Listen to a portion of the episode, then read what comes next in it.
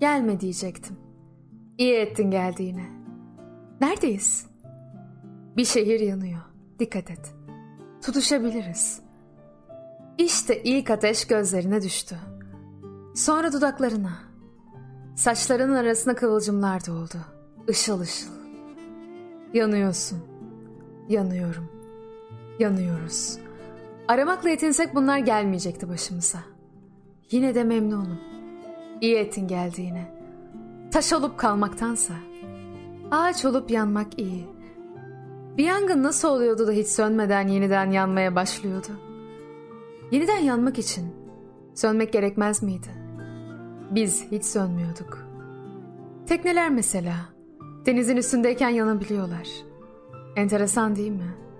Derdinin devası yanındayken yanmak. Bir de seni hiç unutamadım diyorsun.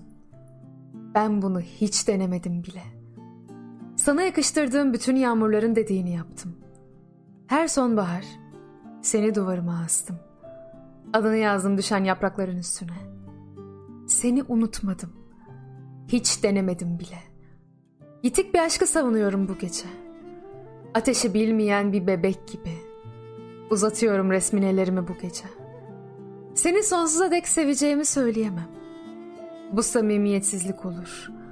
Ama sonsuza dek gururunu kıracak hiçbir şey yapmayacağıma söz verebilirim. Tuttuğum eli bırakmam. Anlatılan derdi ezberlersem bile dinlerim.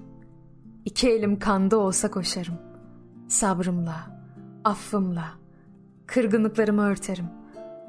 Ama eğer zerre itildiğimi hissedersem, bırak kalmayı, göz ucuyla bile bakamam o tarafa. Yanmadan öğrenmiyorsunuz ateşten uzak durmayı.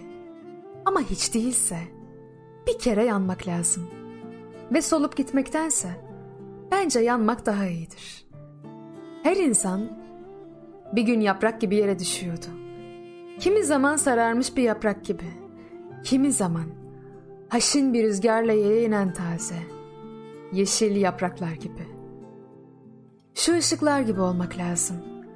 Her yere aydınlatamayacağını bildiğin halde sevgiyle yine de yanmak lazım.